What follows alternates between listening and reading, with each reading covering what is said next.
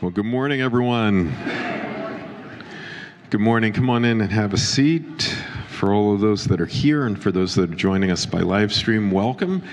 Welcome to the chapel at Warren Valley. And it's 2023. We are jumping into a brand new year and looking forward to uh, new changes. So, uh, on your seat, for those that are here, um, there are annou- announcement sheets. I won't go through every one of those, um, so I would encourage you to grab those.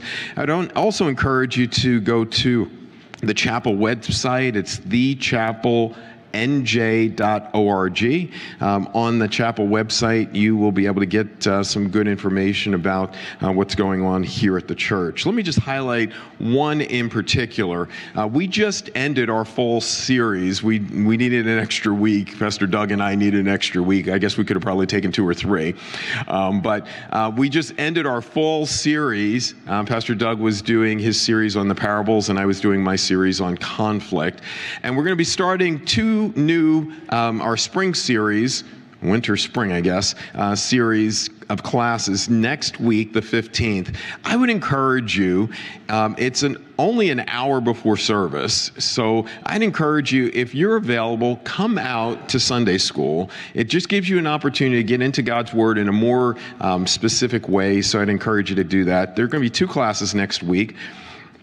One headed up by Pastor Doug and actually a series of elders, and it's going to be called God's Plan for Parenting, uh, Parenting by the Book. And what we're going to do is we're going to learn about what God's Word says about parenting. Now, some of you have young children at home, some of you still have teenagers at home, and some of you have children that have gone out of the home. There's still great principles uh, that you can learn about uh, repairing relationships, reconciling relationships, but also encouraging them. So the class will explore what God says about parenting. You could be single, you could be a married couple without children, married couples with children, grandparents. All of you are invited. I would encourage you. 9:30 next Sunday morning. Um, a second class is the essential doctrines uh, for believers. This is going to be a phenomenal class on taking and I who's doing that? Ed Kunis and um, Bill uh, Bill Dean. Um, those two classes, what they're going to be in that class, they're going to be taking systematic theology. It sounds high and flo- uh, Floyd uh, in your mind. But the reality is this it's learning what God's word says and how you can apply those systems in your life. So they're going to be doing that each class. You know, who is God? What is the Bible? What is salvation? What's the uh, future things? All themes like that are going to be things that are going to be talked about in that essential doctrines class. So uh, whether it's the parenting class or the essential doctrines class, I encourage you to be doing that. Um, I encourage you, if you have not joined on to our prayer list um, or have not gotten our email list, go out to the um, counter outside the Welcome Center, sign up. You can get a weekly emails about what's going on here at the chapel. Let me just read this passage and then we'll open in prayer. From Romans uh, chapter 12, it says this in verse 11, uh, 33 Oh, the depths of the riches and the wisdom and the knowledge of God. How deep is his, is his riches? How deep is his wisdom? How deep is the knowledge of God? So deep, I mean, in, immeasurable. How unsearchable are his judgments? How inscrutable are his ways? For who has known the mind of the Lord, or who has been his counselor? Or who has given him a gift that God has been given a gift? Who's given him a gift that God has to repay them? Nobody.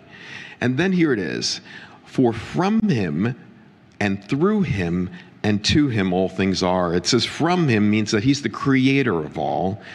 Through him is that he's the sustainer of them all. And then to him is the glory, that all glory goes to him. So today, as we worship, remind yourself that he's the creator, remind yourself that he's the sustainer, and remind yourself that he's the rightful end of all praise. So let's pray as we begin. Well, Father, we thank you and praise you. Uh, we praise you because you are a God who has been given nothing that you've needed. You need nothing. You've given us everything. We need everything from you. Our breath is given to you, to us by you. Our salvation has been given to us by you. And Lord, I thank you for this community of believers that we can come together. I praise you. I praise you and praise you. It's from you, Lord. You're the creator. Through you, you're the sustainer. And to you, the rightful end of all praise. So I pray that that would be the case today. I pray that we would reflect you. Lord, I pray for Carol Sutherland, Father, as. Uh, our dear friend has not been able to be with us lately. I pray that you would be wrapping your arms around her and touching her during these challenging times, Father. We, thank, so thank you for her life and her ministry. Lord, I pray that you would touch her. For Kim, Father, as she went through her procedure this week, I pray that you be giving healing and restoration, Father. For the many prayer requests that are out there, we continue to pray for Diana, Father.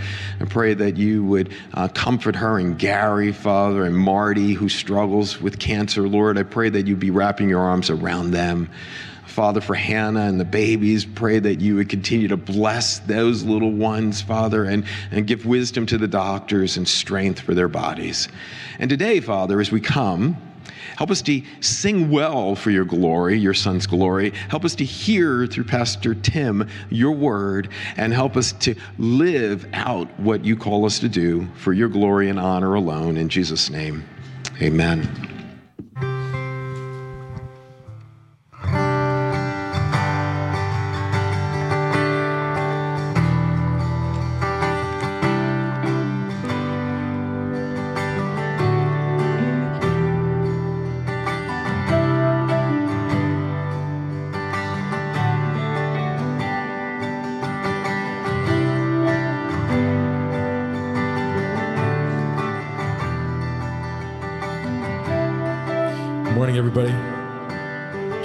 Us. I count on one thing. I count on one thing. The same God that never fails will not fail me now. You won't fail me now in the waiting. The same God that's never late is working all things out. They're working all things out. Yes, I will lift you high in the lowest valley. Yes, I will bless your name. Yes, I will sing for joy when my heart is heavy all my days. Oh, yes, I will.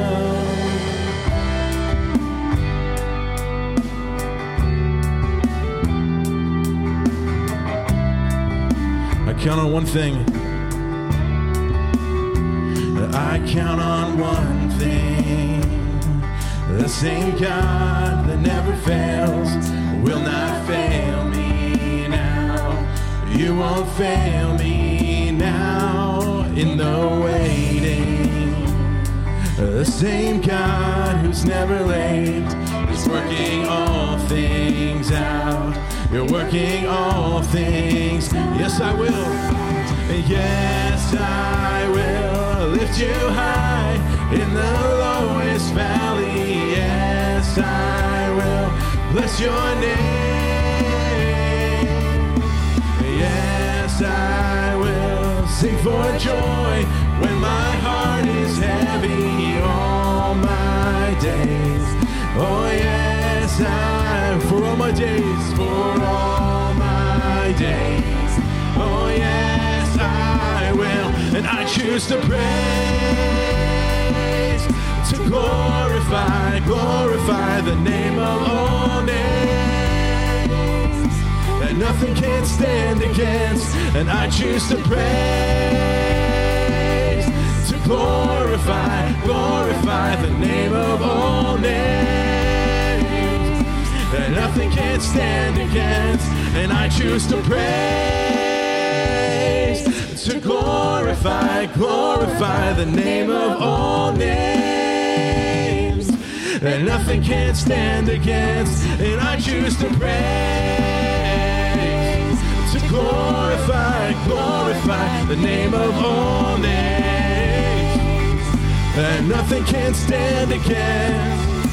Yes, I will lift you high in the lowest valley. Yes, I will bless your name. Yes, we will.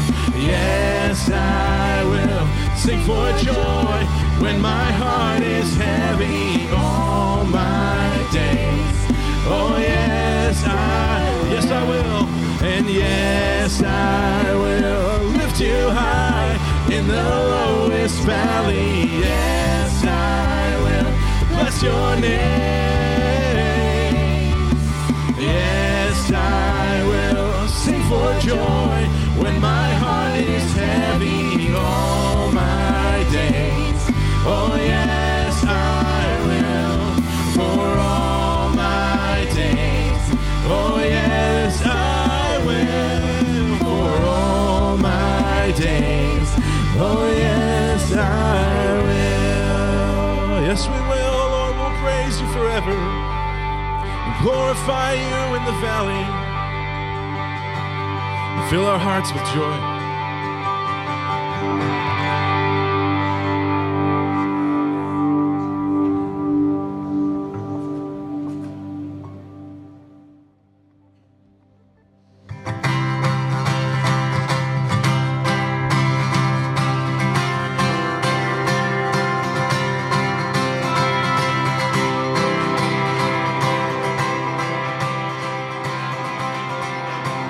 Sing I was buried. I was buried beneath my shame.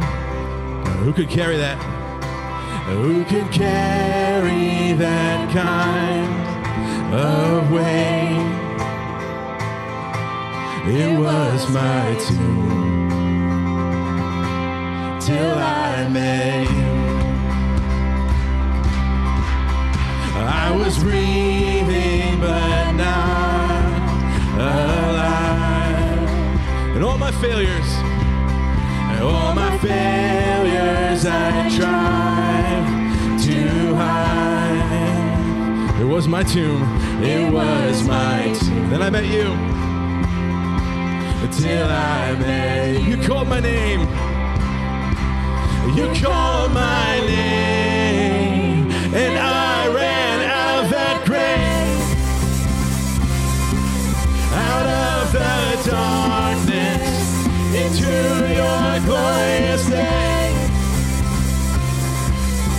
Called my name. And I ran out of that grave. Out of the darkness into your glorious day.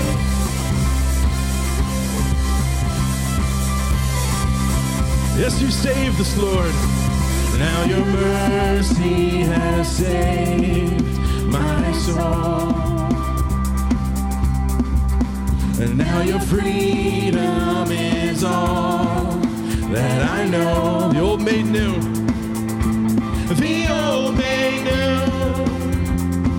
Jesus, when I met you, you called my name. You called my name. And I ran out of that grave. Out of the darkness into your glorious day. You called my name. And I ran out of that grave. Out of the darkness into your glorious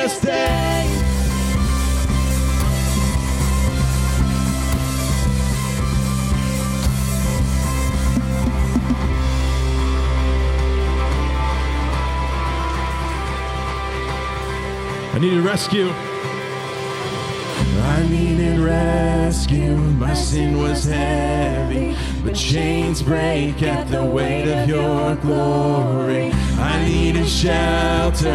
I was an orphan. Now you call me a citizen of heaven. When I was broken, you were my healing. Now your love is the air that I'm breathing. I have a future eyes are open. Cause when you call my name, and I ran out of that grave, out of the darkness into your glorious day. And you call my name, and I ran out of that grave, out of the darkness.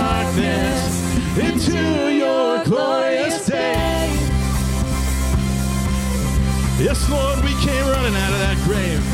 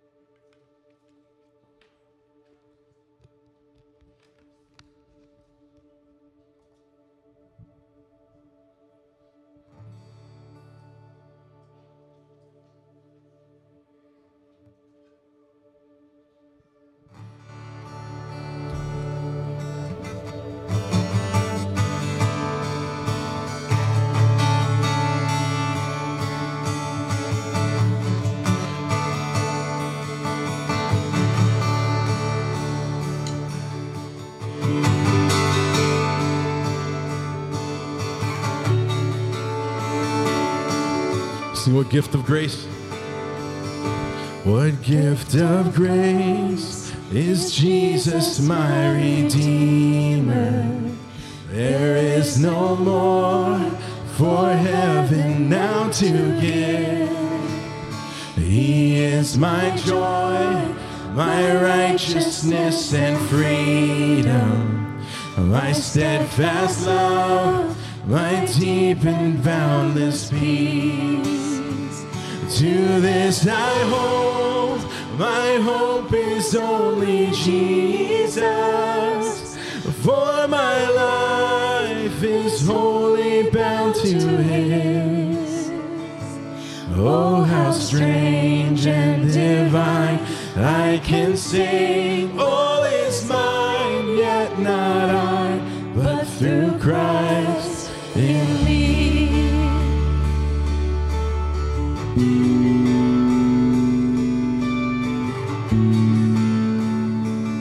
night is dark, but I'm not forsaken. The night is dark, but I am not forsaken. For by my side, the Savior, He will stay. I labor on in weakness and rejoicing. For in my need, His power is displayed. To this I hold, my shepherd will defend me. Through the deepest valley he will lead. Oh, the night has been won, and I shall overcome,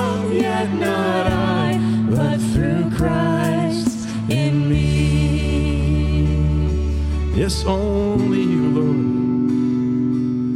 We labor on, but we glorify you.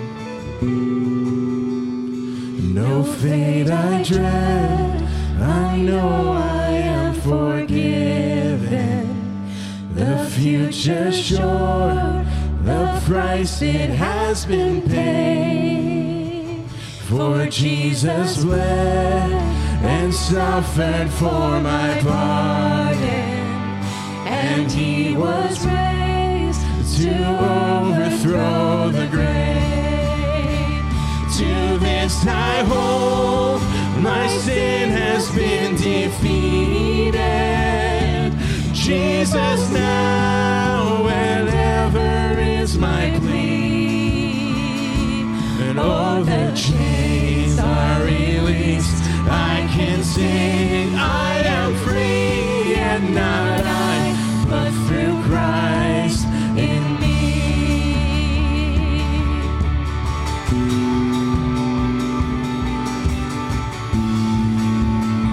With every breath, I long to follow Jesus. With every breath, I long to follow Jesus. For he has said, for he has said that he will bring me. He has promised. And day by day, I know he will renew me until I stand with joy before the throne. To this I hold, to this I hold. My hope is only Jesus. All the glory evermore to Him. When the race is complete, still my lips shall repeat, yet not I, but through Christ in me. To this I hold, to this I hold. My hope is only Jesus, and all the glory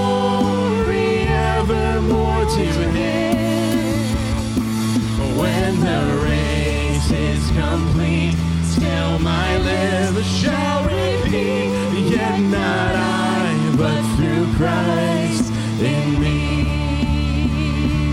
When the race is complete, still my lips shall repeat, yet not I, but through Christ in me. Yet not I, but through Christ in me. Yet not I, but through Christ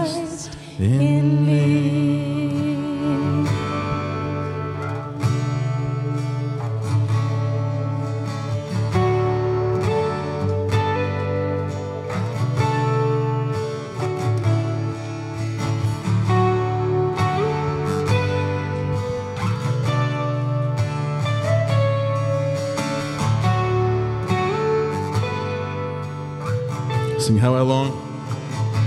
How I long to breathe the air of heaven where pain is gone and mercy fills the streets.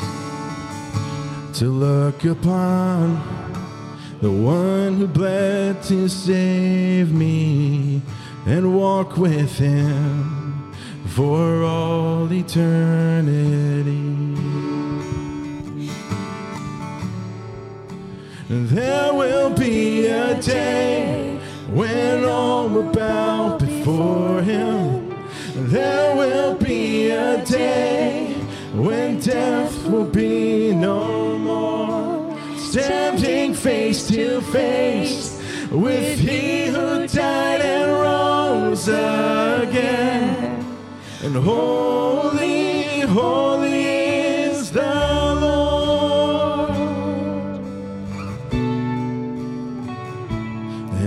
every prayer we prayed in desperation,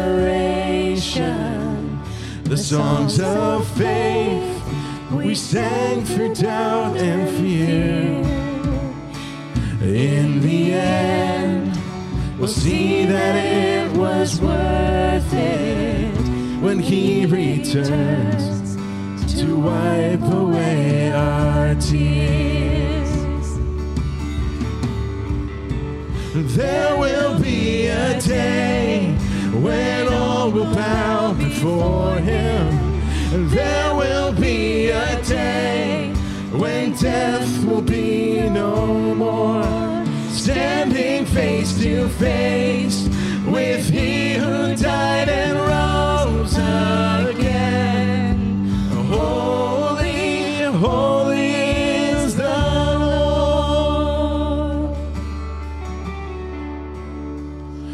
And on that day, we join the resurrection and stand beside the heroes of the faith. With one voice, a thousand generations sing, Worthy is the Lamb who was slain. And on that day, we join the resurrection and stand beside the heroes of the faith. With one voice, a thousand generations sing, Worthy is the Lamb who was slain.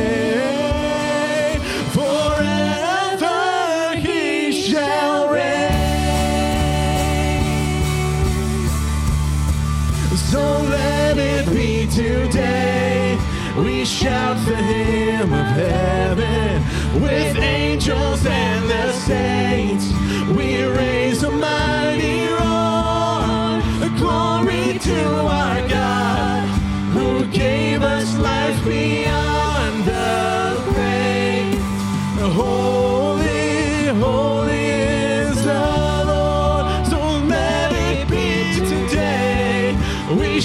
the hymn of heaven with angels and the saints. We raise a mighty roar.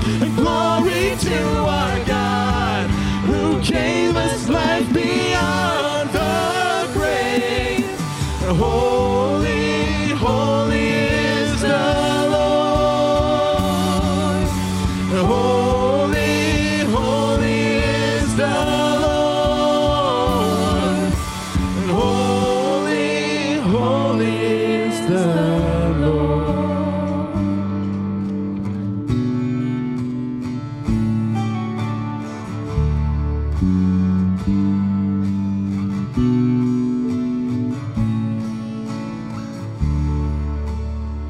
Lord, we praise you this morning. We glorify you.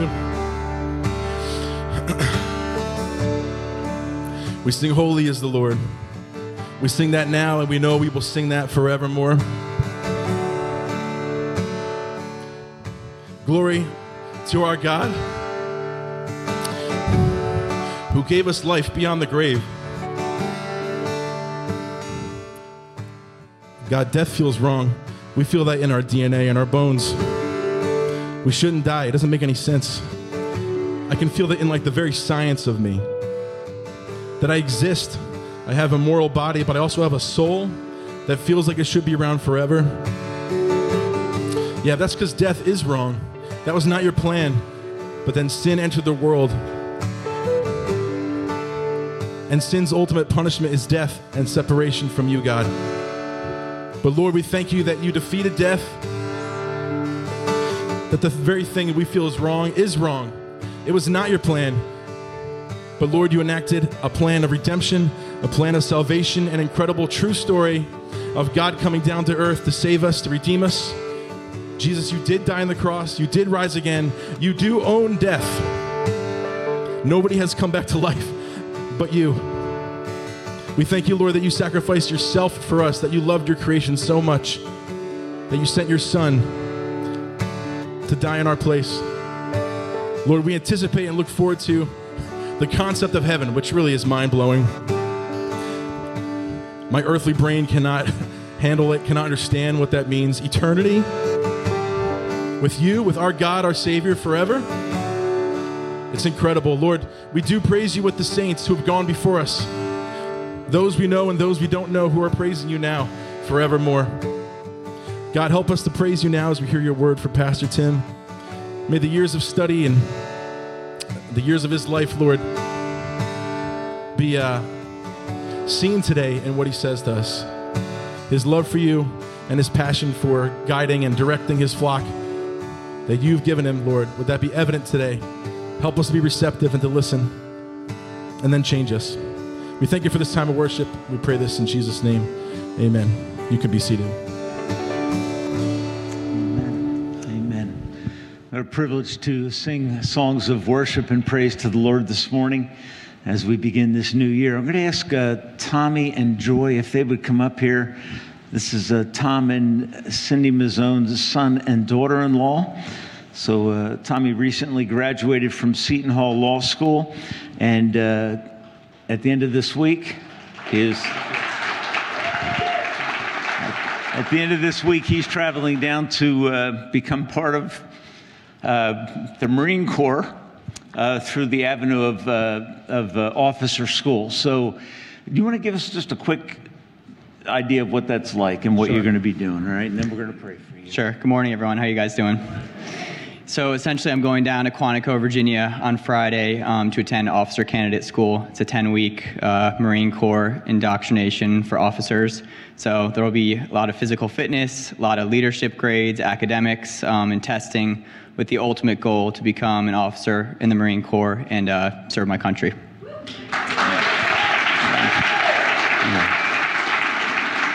guys in here. So let's pray together for this family. Again, we wanted to have them come up so that you guys can be aware of their situation and be upholding them in prayer. So let's pray together. Father, thank you for the work that you have done in this young couple's life. Uh, thank you for the uh, years of effort that mom and dad on both sides have poured into their formation. And Lord, we have great hope uh, in light of those facts, in light of the fact that they have trusted you and know you as Savior and Lord. Uh, that you will direct their steps in this endeavor that is before them. Uh, we know that this is a very uh, challenging endeavor and that the, the process that uh, Tommy's about to go through is incredibly challenging, and that we know that a lot don't make it through that process. So we, we pray favor and strength over Tom and Joy. Uh, as he is away, that you would give his wife peace. And I trust that, God, in, in just a few months, we will hear good things for your glory in his life. So thank you for this couple, for their willingness to serve. And we pray that you, God, above everything that we would desire for them, we pray that your name would be glorified and exalted through their lives. And we pray this in Christ's name. Amen. Amen. All right. God bless you guys. Thank you. All right. Thank you.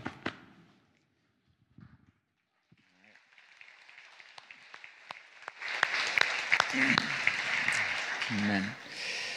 It's good to see young people that are following hard after the Lord. It's a, a, great joy. So just continue to be praying for them.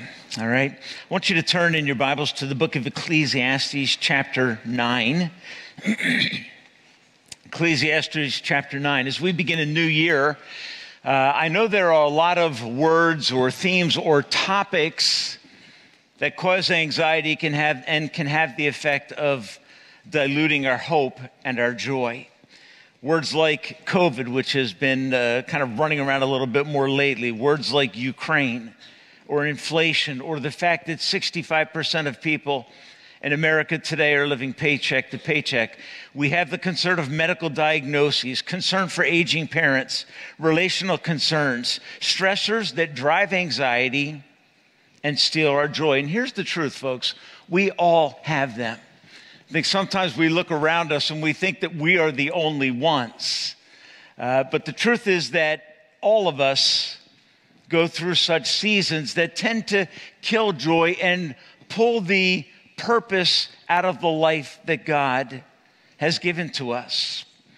In verse 1 of chapter 9, Solomon says this So I reflected on all of this so, this is a text when Solomon is kind of now stepping back. He's gone through eight chapters that we've worked through together. They're chapters that contain difficult topics, difficult themes. Uh, he's worked through uh, themes like hedonism, that is, seeking pleasure and indulgence in personal pursuits. He's talked about materialism, trying to accumulate with the thought that if I have the most toys, I win. He's talked about in this context, fatalism. The idea that the game is fixed, that it's uncertain and pointless, and that also has the effect of sucking the joy out of life. And so, as, as Solomon now moves into chapter 9, we find that his conclusion is that this is all frustrating. There's nothing here, but you find in this text a, an initiation of a break from the futility and the start of more serious God centered reflection.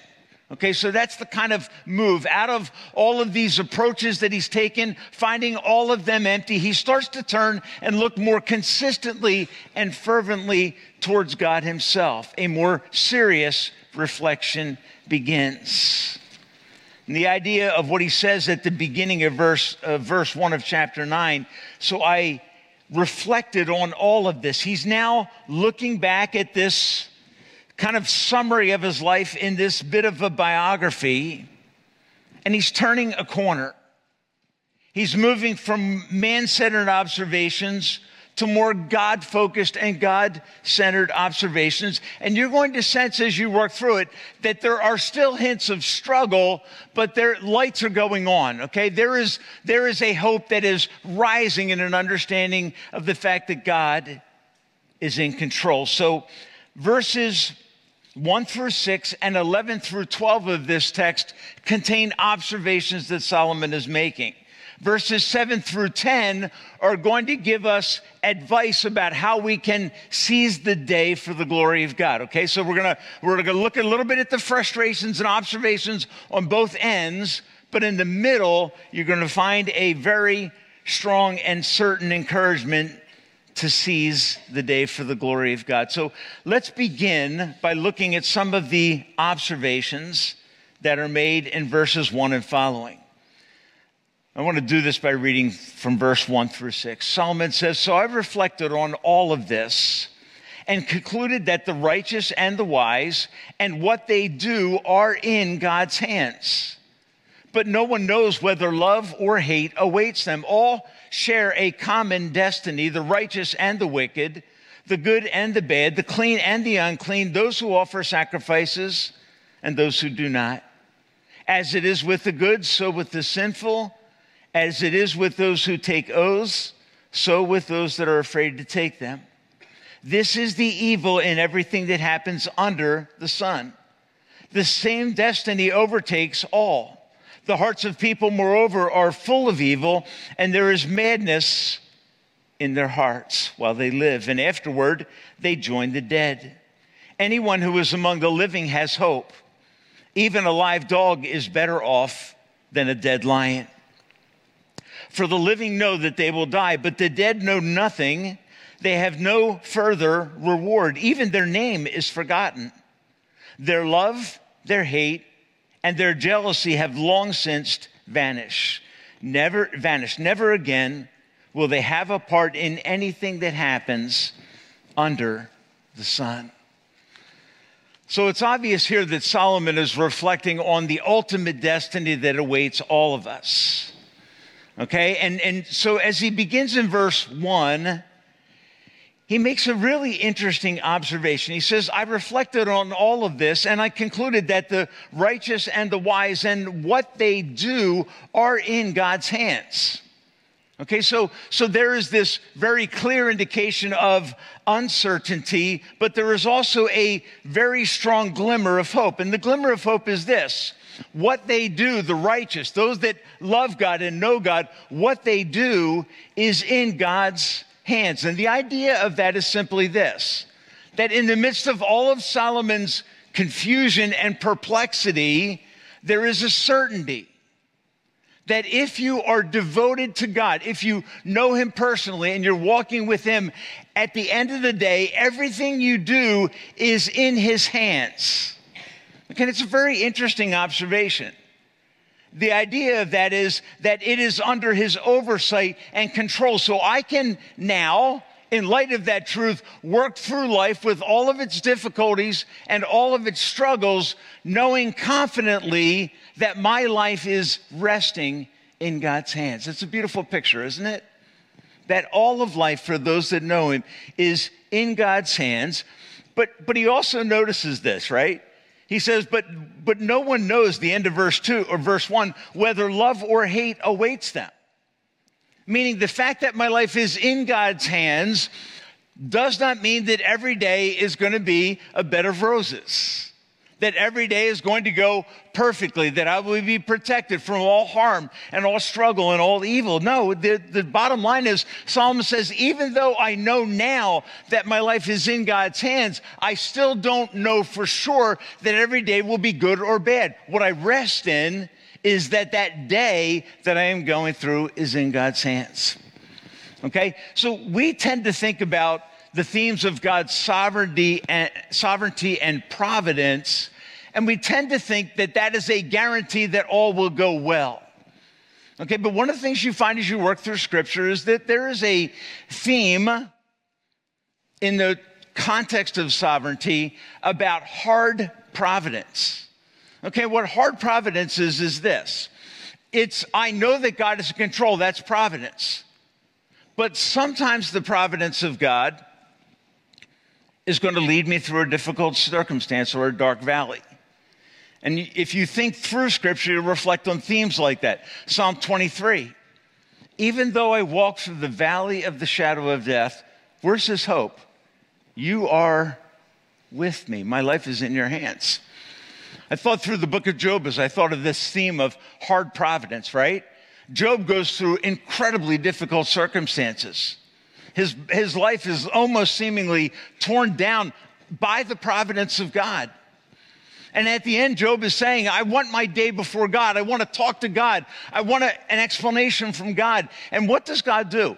God comes to Job and reveals himself to Job in terms of his great power, his great might. Right? He shows Job who he is, the one who has Job's life in his hand. And what's Job's response when he stands finally before God? His response is, I put my hand over my mouth. Okay? And what is Job saying? He's saying, What I have come to see is that in spite of the fact that I've had good times, and you see that early in his life, and now later in his life, he's had difficult times and seasons of struggle. The conviction that he has is, My life is in the hands of God. I have no questions. I trust him. Okay, so in, a, in, in an uncertain world, which is the world that Solomon has clearly described, we're hopeful. Why? Because my life is in God's hands. And that's, that's the truth that's starting to settle in for Solomon in this setting.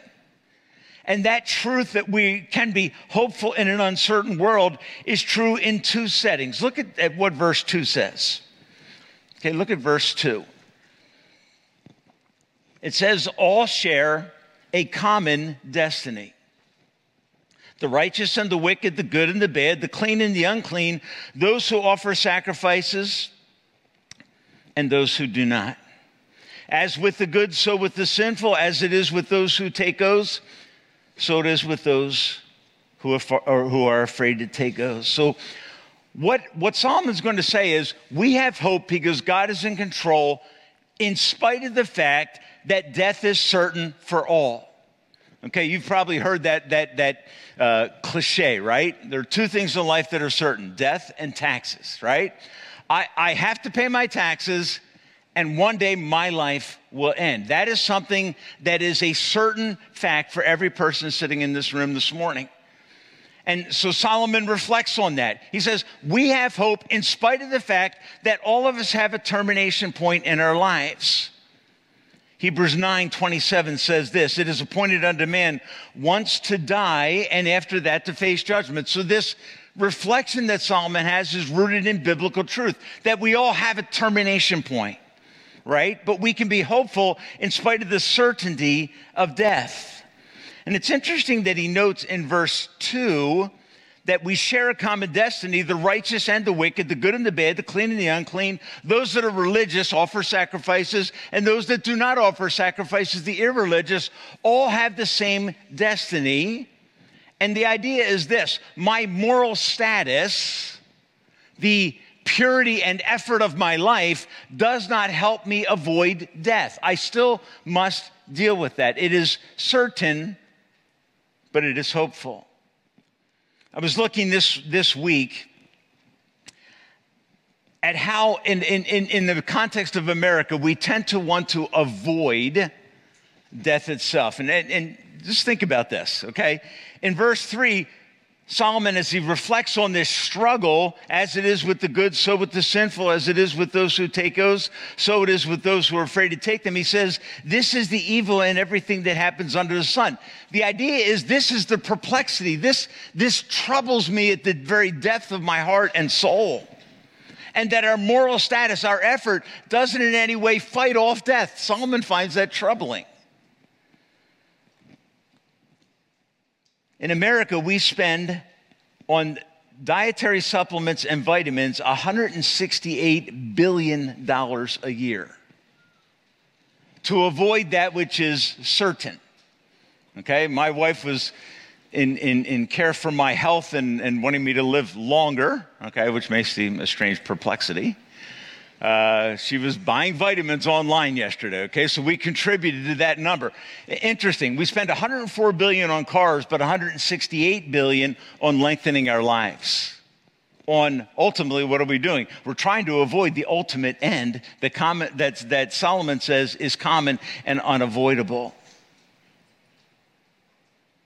And these seeming inequities so as it is with the good, so with the bad, those that offer sacrifices and those that don't. Those, those are the things that are troubling Solomon. How, how can it be that the good and the bad have the same destiny? And, and, and, and we understand that Solomon, as an Old Testament believer, does not have the degree of clarity that we have in Christ as New Testament Christians. He doesn't know yet about the resurrection in all of its fullness. So these truths are a little darker, a little more murky for him. And so they're more deeply troubling as he boldly confronts these raw realities of life the certainty of death. But Solomon says all of this is in God's hands. So James 4 says this If the Lord wills, if he desires it, we will live and do this or that. If God has purposes for my life, he will extend my life. He will be sure that all of those things are done for his glory. So, in an uncertain world, we're hopeful in spite of the certainty of death. We're also hopeful in spite of our common condition. I want you to look at the second half of verse 3. Solomon says the same destiny overtakes them all. The hearts of people, moreover, are full of evil, and there is madness in their hearts while they live, and afterwards they join the dead. Now, watch how he says this. Okay, watch how he. The hearts of people, moreover, are full of evil, and there is madness in their hearts. And what is Solomon talking about? Solomon is talking about our common condition. So we have a common destiny, death, right? That's coming to all of us. But as we live, there is something that contaminates the human existence, the human individual, the human soul, right? And that's the thing that Solomon is profoundly aware of. We inherit by birth the nature of our parents. Psalm 51, as David writes, he says, I was conceived in sin and in sin I was born, meaning I come out of the womb not innocent, but I have a distinct bent towards rebellion against God. Every parent that has raised a child, right? And, and you hit that day where you sense and you, you feel their, their desire to take control of their own lives. And that comes very early, right? That, that evil in the heart is manifested. And the truth is this all of us have that. It is our common condition. And Solomon understands how that is deeply affecting our lives. Romans 3 23 says that all sin and fall short of the glory of God. Isaiah 53 says that we are like sheep that have gone astray. Each one turns to his own way. That's our natural tendency and it's common. It's not what's true about the person in front of you, it's true about the person in front of you and it's true about you. It is our common condition. And Solomon not only says that the people's hearts are full of evil, he says, and there is madness in their hearts while they live, and afterward they join the dead. So the common destiny is in place, but he, he, he uses a fascinating word here. He says, Their hearts are full of evil, and our hearts are full of madness. And Solomon is not trying to say, You're like that. He's saying, I'm like that. We have a common destiny and we have a common condition, and that is that our lives are broken, and that brokenness brings about trouble in our lives. Kaiser translates this idea of a heart full of madness by this phrase. He says, Our hearts contain every conceivable madness. There is a, a twisting and a brokenness in our lives. I know if you think about the world that we live in today, right? There is, there is a lot that is troubling, right? There is, if, if I can say it this way, there is a bit of a moral insanity, a moral confusion that is afflicting the culture that we live in. And, and, and Solomon is aware of that he wouldn't be surprised by what's happening around us. We see moral confusion, we see sexual distortion, We see crazy rationalization of things that are clearly wrong and sinful. And yet, there is this tendency on the part of sinful humanity to want to justify all kinds of things, right? And there, there is this kind of what we would call madness. Even at times, professing Christians will say, I know it's wrong, but I'm not changing. I'm going for it. Okay, and that's, that's a sadness that Solomon is reckoning with, and it's a sadness that we see around us.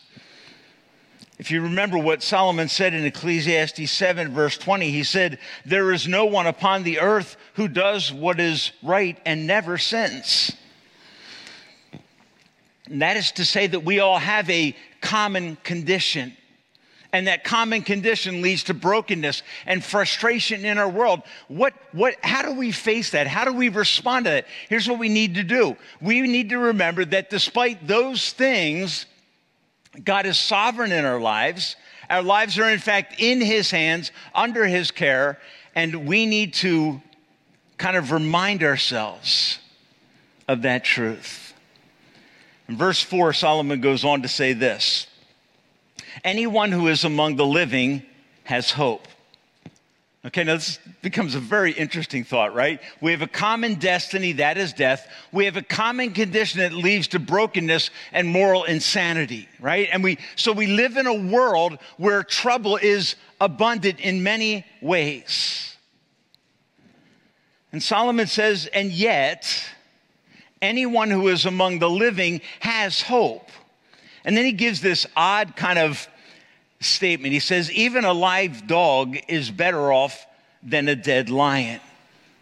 Okay, now, in the ancient world, for you that have pets and that love your dogs that are cute and you take them and get them groomed and washed and all those things, okay?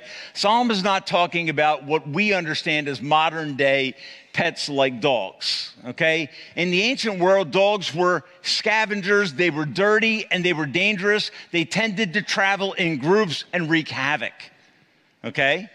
So here's what Solomon is saying even a live dog, and he's talking at the lower level, not the way we understand it, is better than a regal lion that's dead.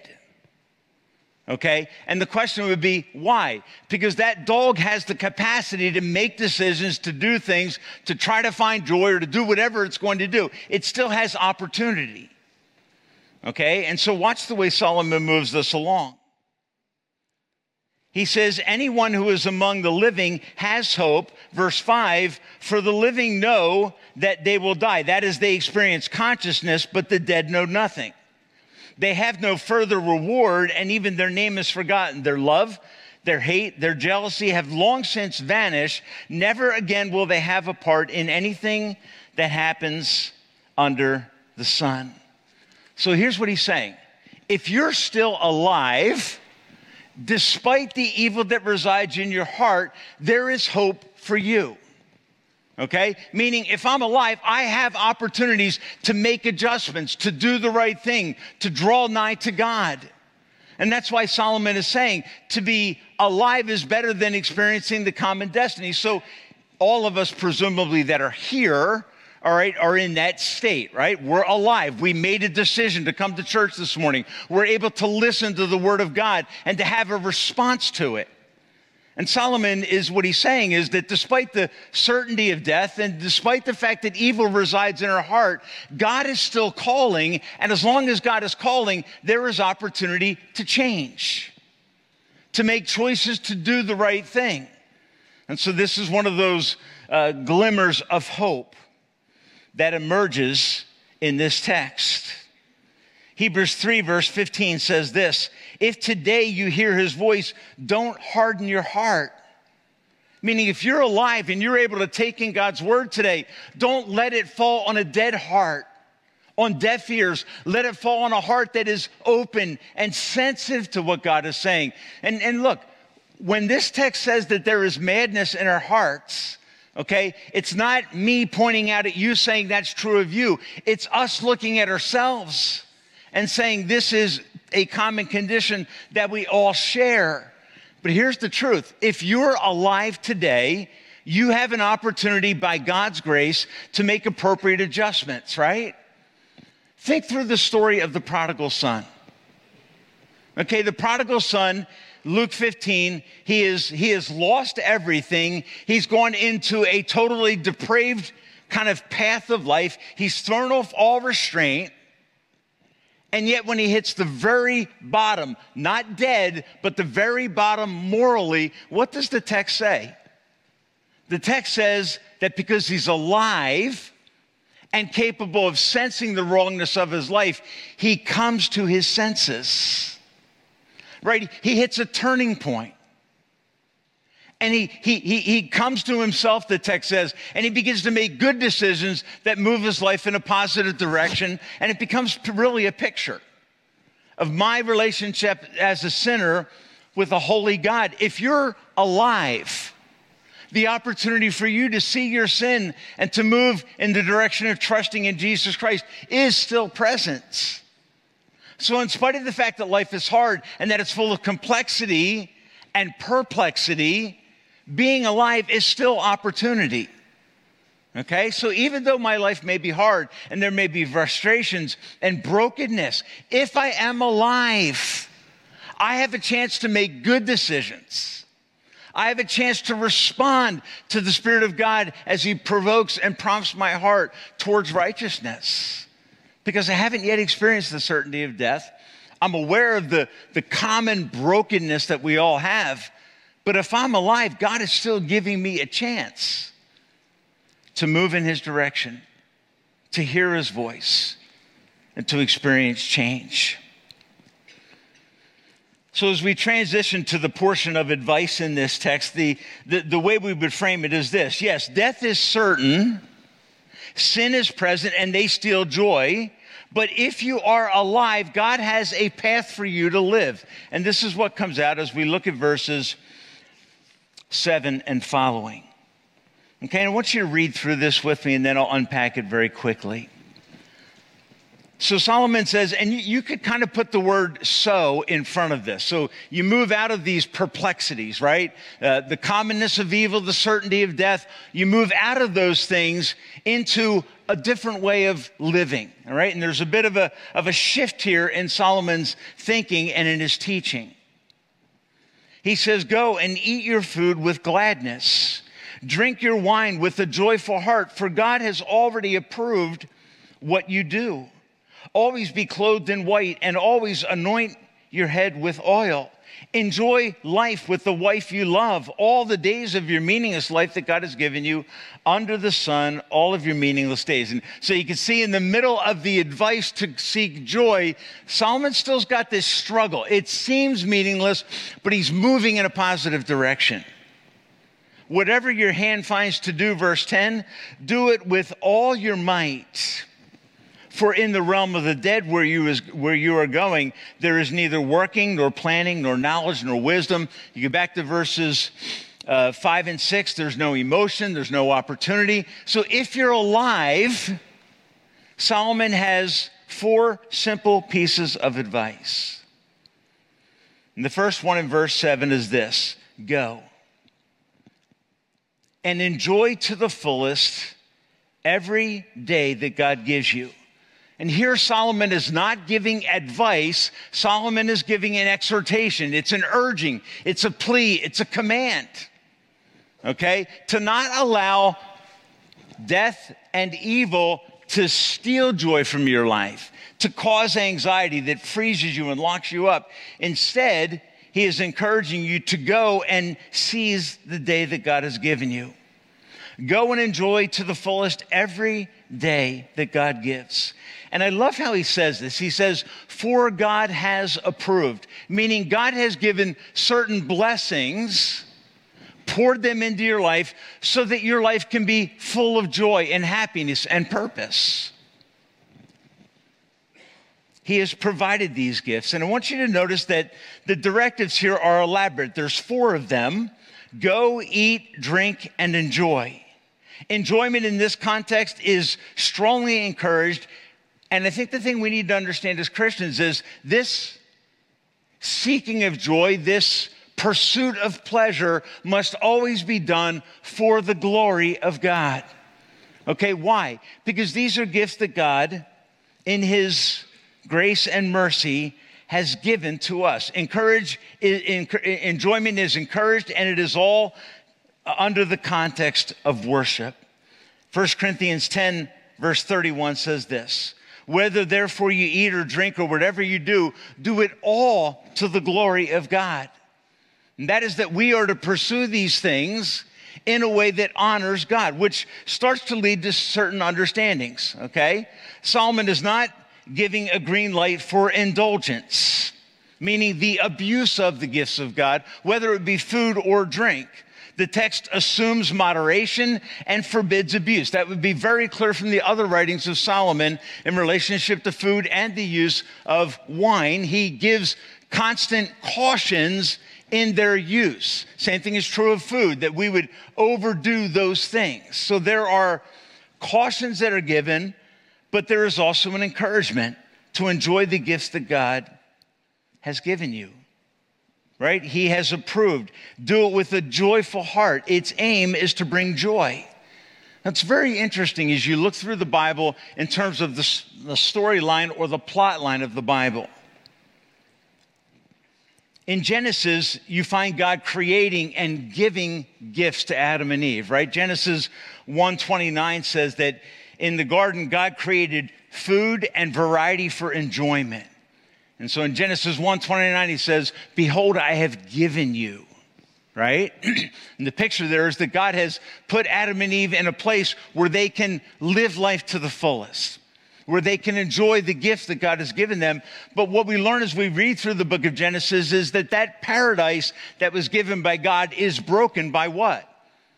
It's broken by evil and madness right? Because it's kind of crazy, isn't it? If God puts you in a garden, He gives you thousands of gifts, right? Food, He gives you fruit, which for me is not as much of a joy, okay?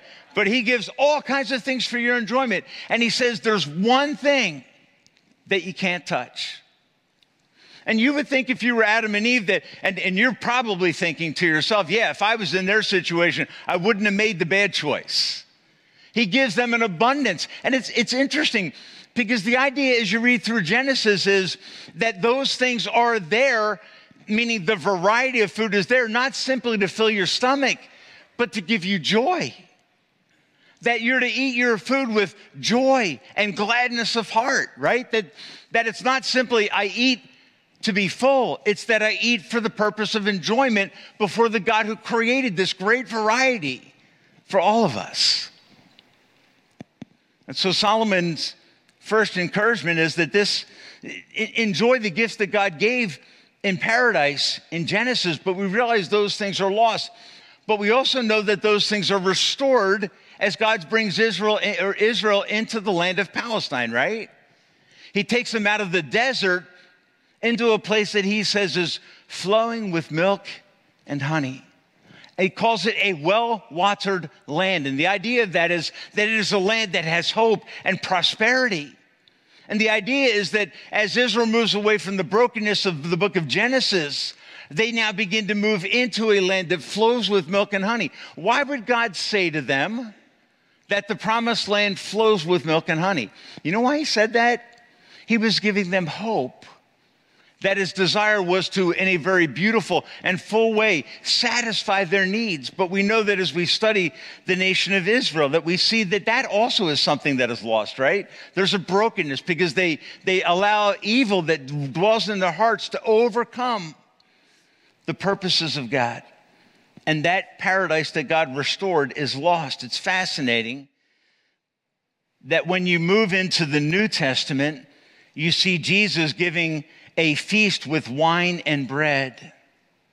And that is why we give thanks for those things, right? We give thanks for the meals and the provision of God that He gives to us. And I think it's also fascinating to realize that when I move into the book of Revelation, the ultimate celebration of God's provision is called the marriage supper of the Lamb. Isn't that cool? So you move from paradise lost ultimately to heaven, restoring all of those beautiful gifts that God has given. right? And so that's why Solomon can say, in, in, in, in a world that is broken and struggling, go and enjoy every day that God gives you to its fullest. And then verse 8, it's a fascinating statement.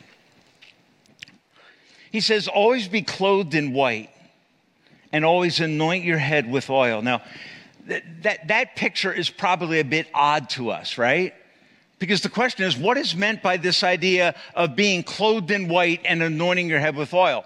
Well, in the Old Testament time period, the picture would very clearly be this would be an invitation to a celebration, to a festival right? Where, where you're going to clothe yourself in white. The purpose is celebration. Heads anointed with oil is the idea of camaraderie, of fellowship, and of celebration. So, what is Solomon encouraging his the people to do? What is he encouraging us to do? He's in calling, us, calling us to an intentional and elaborate celebration of life. That we should be seizing the day every day as if it is a joyful celebration. We're not dead yet. God has allowed us to live and to see this day. And hopefully, as we come into the new year, we can come with that kind of heart realizing that we are justified, that we are accepted in Christ, that we are forgiven, and in the beloved, invited into fellowship with Him. verse 9, he says this Enjoy life with your wife whom you love. Okay, and I want you to stop and think about this. What, what relationship is Solomon now encouraging attention towards? Okay? And in this text, what he is clearly doing is encouraging that we would fix our attention, our focus in terms of humanity and relationships upon the most important relationship that humans experience. If you are married, God's command in this text is to enjoy your wife. It is to remember what attracted you to her, what caused you to love her, and it is to encourage you to treasure her. Men, I want you to think back with me. When you got married, you made promises. Promises about that person that God had brought into your life that brought you joy. You made promises that you would have and hold, that you would love and cherish, and you made those promises unconditionally. And what Solomon is saying is that part of the enjoyment of life is protecting this very foundational or central relationship in humanity. Keep your promises. Protect her emotionally and physically. Don't delay reconciliation. Treasure and protect the building block of society meant to make life enjoyable and full. Protect its most intimate expression between a man and a woman and its purpose to produce stability and permanence in your life. Its diminishing and ultimate destruction in our culture cannot be without consequence. Whether that destruction comes by unfaithfulness, by divorce, by cohabitation, by promiscuity, by same sex relationships, by pornography, by rampant sensuality, all of those things have the effect of destroying or attacking the foundational building block of society. And God is calling us men. And in this text, I think it's fascinating that God lays the, the primary responsibility on our shoulders to protect life by protecting that which is central to it in terms of relationships. Men, this is your lot. It is our lot. Be careful of the things that weaken the gift of God and its purpose. To provide a context for the flourishing of the next generation. We live in a world, we live in a culture where marriage has fallen on hard times, where it is seen as something that is temporary rather than permanent. And when that happens, we, in, in, in, a, in a very strong way, are diluting one of the relationships that God has called us to enjoy and relish in and find purpose in for His glory. But it is with a purpose, and that is for the stability of the culture in which we live. And the, the last thing that he says is in verse 10. He says, Whatever your hand finds to do, do it with all your might. For in the realm of the dead, where you are going, and that goes back to, right, that common destiny, that certain destiny, where you are going, there is neither working nor planning nor knowledge or wisdom. So, what's the, what's the call of this text? The call of this text is to be all in, to make the most of the opportunities that you have because they are brief, right? So I have opportunities. Death will be the end of those opportunities. So what should I do in the meantime? And here's what Solomon would say. Yes, these things are struggles. The fact of death, the fact of evil, they cause consternation in my heart, Solomon would say. It seems futile and empty. It seems fatalistic. But God has called us to seize the day, to make the most of the opportunity, to be present every day in our relationships, and to enjoy life for the glory of God. Do it in your eating, do it in your celebration, do it in the context of your marriage, do it every day. Ephesians 5 16 and 17 says this Do not be foolish, but understand what the will of the Lord is. Right? And so this text encourages us to seize the day that God has given to us, to seize the opportunities that are in front of us. And then Solomon ends this text in verse 11, he says this. He says, I have seen something else under the sun. And this is his final observation as he draws this to a close. The race is not to the swift or the battle to the strong, nor does food come to the wise or wealth to the brilliant or favor to the learned, but time and chance happen to them all. Moreover, no one knows when their hour will come. And that's, he, what is he doing? He's bringing back in the theme of death, right? So the hour is talking about that final moment of our lives. As fish are caught in a cruel net, or birds are taken in a snare, as people are trapped by evil times, they fall that fall unexpectedly upon them. So Solomon begins in verse 11 by saying, I have seen something else, or some translations say, again I saw. So he, he, he begins with observations about life. He's ending with observations about life. In the middle, he gives advice on how to seize the day and make the most out of the opportunity that you have before God. What are his observations in verses 11 and 12? Number one, life is unpredictable. You see the way he says this? He says, The race is not to the swift and the battle not to the strong. Meaning, you could have the fastest runner in the world in a race in the Olympics, but if they trip, all of their power, all of their training, everything becomes meaningless and they don't win the race. And Solomon says, Oh, I find that frustrating, okay? You get everything lined up the way it should be, and something happens, right? Uh, you got your favorite football team like I do, and your quarterback gets injured, and the strongest person isn't going to win because they've got a struggle in their life. They've got a difficulty. They've got a brokenness, an injury, right? And, and, and, and there's part of us that reacts to that. That's not fair. It shouldn't be that way. But Solomon is saying to us, it is that way. That is the reality of life. Where's our consolation? Where's our hope? It's in God's hand. And if my life is in God's hand, as verses 1 through 6 say, then the advice of 7 through 10 becomes the way that I seize the day that I have, in spite of the perplexities that surround it. Okay, so that's the way this text kind of fits together in a world of trouble and uncertainty, that's 1 through 6, 11 and 12, trust the God who is over it all and enjoy your life for his glory. Folks, here's what happens. We get focused on the struggle, we get focused on the certainty of death we get focused on the unfairness of life. We get focused on the perplexity of life. We, we consume ourselves with things that either we can't understand or we can't control. And I'm going to tell you what that will always do. That will always put you into a, pra- a place of depression, of anxiety, of apprehension. It will steal the joy from your life. I can, can only control so much in my life.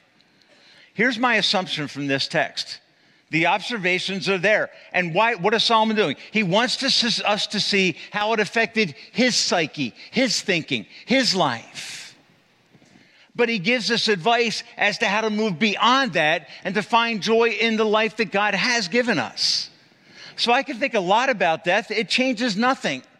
I can think a lot about the perplexities or inequities of life, those apparent things under the sun, apart from God. I can focus on that stuff. It will only tear me down and steal my joy. What I need to do is take the advice of 7 through 10. Seize the day. Every time you sit down and eat and drink, do it to the glory of God in a way that honors Him. Do it with joy and for the purpose of joy in God because your life's in His hands. Celebrate the days that God gives you. Enjoy the context of your most important relationship in life. And whenever you wake up in the morning, say, God, this is the day that you have made. I will rejoice and be glad in it. The beginning of a new year is a clean slate. It's a fresh opportunity and reminder that life goes quickly. And I want to encourage you this morning as you move into this New Year's, we're already one week into it already, to enjoy life to the fullest for the glory of God. Don't allow meaningless pursuits, grudges, petty arguments, frustrations, anger, or worries to waste your time. Life is too short, folks. It's too short. And often we will fritter away years being, being consumed by things that either we can't understand or that we can't control. And I want to encourage you this morning to seize the day, enjoy the life that God has given you this year to the fullest. And in response to the fact of death, because it, it's there, it's something that is coming to every person sitting in this room should the Lord tarry. Jesus in the New Testament added clarity to the murky waters of the Old Testament. He sheds light on this struggle because Solomon is addressing this because it is a real perpetual uh, experience or reality that often haunts us and steals our joy. And so in the New Testament, Jesus speaks to death by saying this He says, I am the resurrection and the life. He who lives and believes in me will never die. That is, death is in Christ is redefined. That common destiny, that common fate is changed if you've come into a relationship with Jesus Christ. It's for that reason that the Apostle Paul in the book of Philippians can say, to depart and to be with Christ is far better. Isn't that an interesting shift in teaching, right? Solomon's lamenting death. He's lamenting the fact that it's coming to all of us. But Jesus says, I am the resurrection and the life. And Paul will later say, So then to depart and to be with Christ is far better because to live is Christ and to die is gain. One writer said it this way He said, If to live is Christ and to die is gain, our death day is not our worst day. It's not the day that we spend billions of dollars trying to avoid. It is the day that we look forward to and begin to celebrate. Right? Is it perplexing? Yes. Are there inequities related to it? Yes. Do the good seem to die young? Yes. Right? That's all true. That's why that, that kind of a theme can be popularized in movies and in song, right? Because there is a tragedy, apparently under the sun to all of that. But when we move into the realm of, of, of, of, the cross and an understanding of what God has done for us, the Apostle Paul can say, to depart and be with Christ is far better. To live as Christ, then to die is gain. So that our death day becomes our best day. The bedrock of Christian hope on the day that you come to realize that your heart is full of evil is this. 2 corinthians 5.21 he made him to be sin for us who knew no sin so that we might become the righteousness of god in him.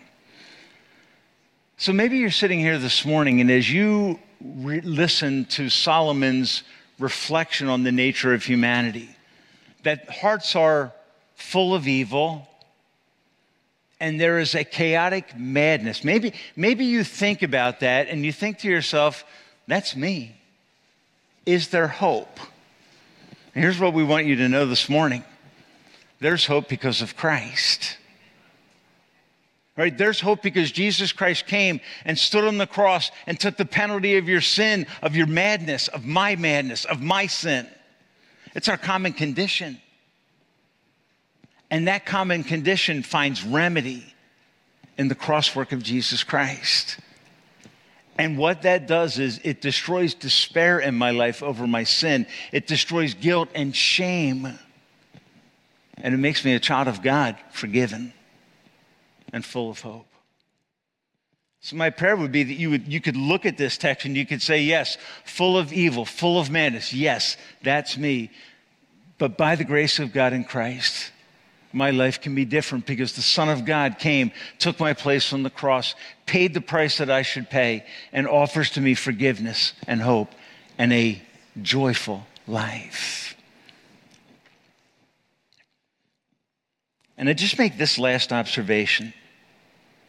Solomon talks about these things being unexpected and perplexing, and I, all of us have to step back and say, Solomon, at some level, I get what you're saying. I've seen the inequities. I've experienced them. I have close friends that have gone through them. But at the end of the day, I realize that my life is in his hands, as verse 1 says. And, folks, the, the, the, the, driving consolation and comfort of this text is that everything Solomon's saying is true. It's true. Those frustrations are present, those perplexities are present. But so is God. And our hope as believers is not in the fact that life is going good today, because what do I know? I know that tomorrow it might not be going so good. Time and chance happen to all. We all go through circumstances that suddenly go from good to bad to worse. Where's our hope? Our hope is in the fact that even in those circumstances, my life is in His hands. And I find my hope and I find my comfort, I find my encouragement by resting in that because as Christians, we are not lucky, we're not fortunate, we're blessed. Okay? And that's the thing we need to remember. We think through all those things. At the end of the day, where's my hope? It's not in the fact that I'm lucky or I had a good day, I'm fortunate. No, it's that God has blessed and God has worked and God is at work in my life and can overcome my greatest fear, death, my greatest problem, my sin, and can change my destiny and give me hope so that, that death is no longer loss, but it is gain. Would you pray with me this morning? So, Father, as we conclude our study of this text, we do it mindful of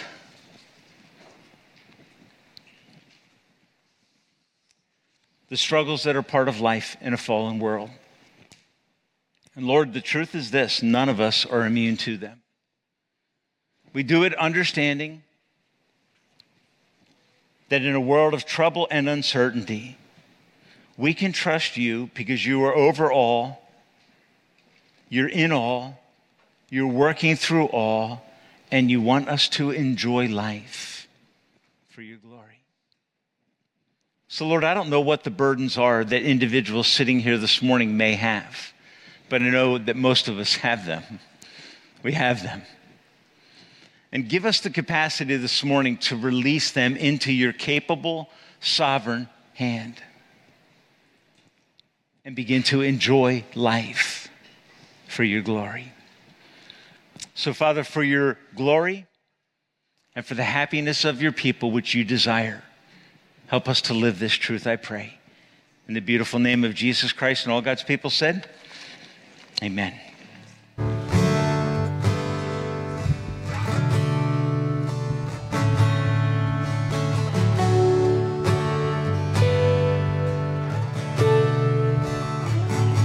How I long to breathe the air of heaven where pain is gone and mercy fills the streets to look upon the one who bled to save me and walk with him for all eternity.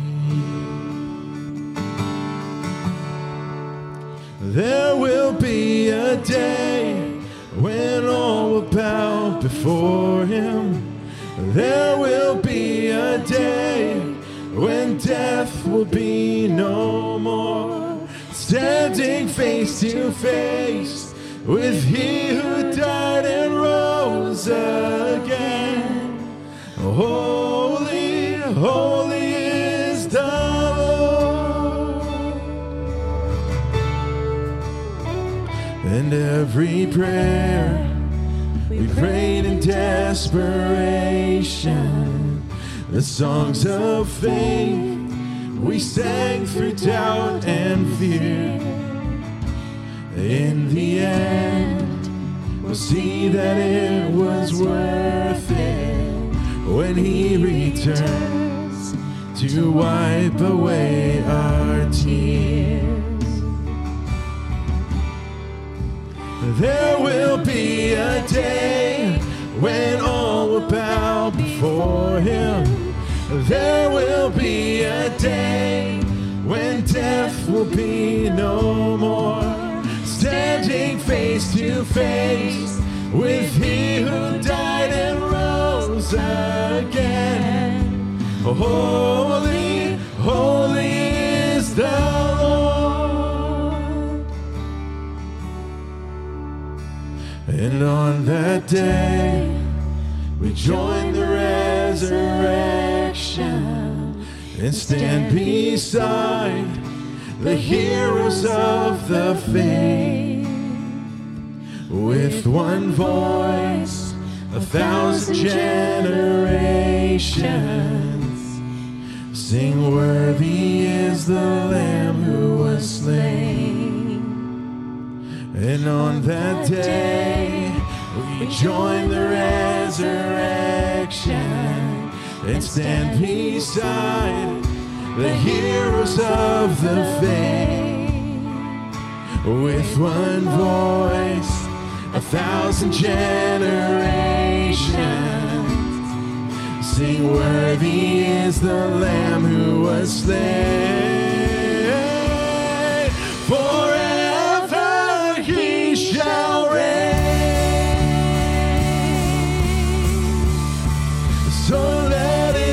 today. We shout the hymn of heaven with angels and the saints. We raise a mighty roar. Glory to our God who gave us life beyond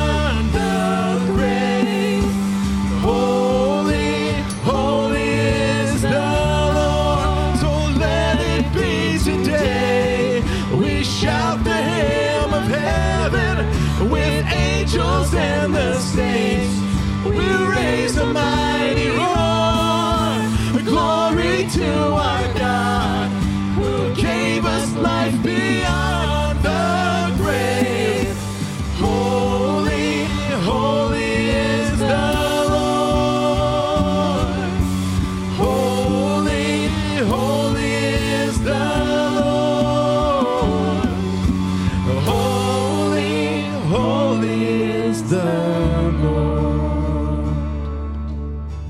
Yes, Lord, we praise you, and glorify you.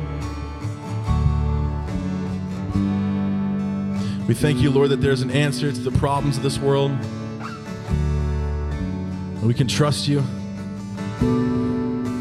We thank you for your word, God, which is so beautifully given to us this morning.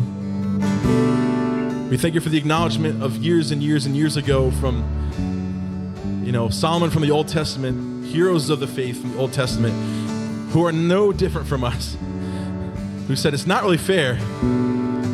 How is this possible? Death feels wrong, but death is also the great equalizer. And that was true then. The fears that they had then are the same fears we have now. But as Christians, death is not the end. You often say in the Bible, Lord, it says we fall asleep in Christ. Yes, my mortal body dies, my soul lives forever because of what Jesus has done for me. That yes, I face judgment. After I die, I face judgment. But then one steps in and says, uh, You can please erase all that because of what I've done for this guy. That my lawyer essentially shows up and takes the blame. Not only does he argue for me, but he takes the blame. We thank you, Jesus, that, that you are that great advocate for us. Lord, help us not to be afraid this week because ultimately we are secure with you. Yes, we want to be alive. Of course we do. We feel that inside of us, Lord. But that's because we want eternity. Lord, the world is hurting and in pain. It's been this way since the fall of Adam and Eve. But you are coming back one day to redeem it. We thank you that we can spend Sundays here together, praising and worshiping you, hearing your word, God. May we go from this place encouraged, uplifted, not just by the word, but by each other. May we come back again next week, joyful, ready to respond to you in praise again. We thank you for this time we can be together. We pray this in Jesus' name. Amen. You have a great week.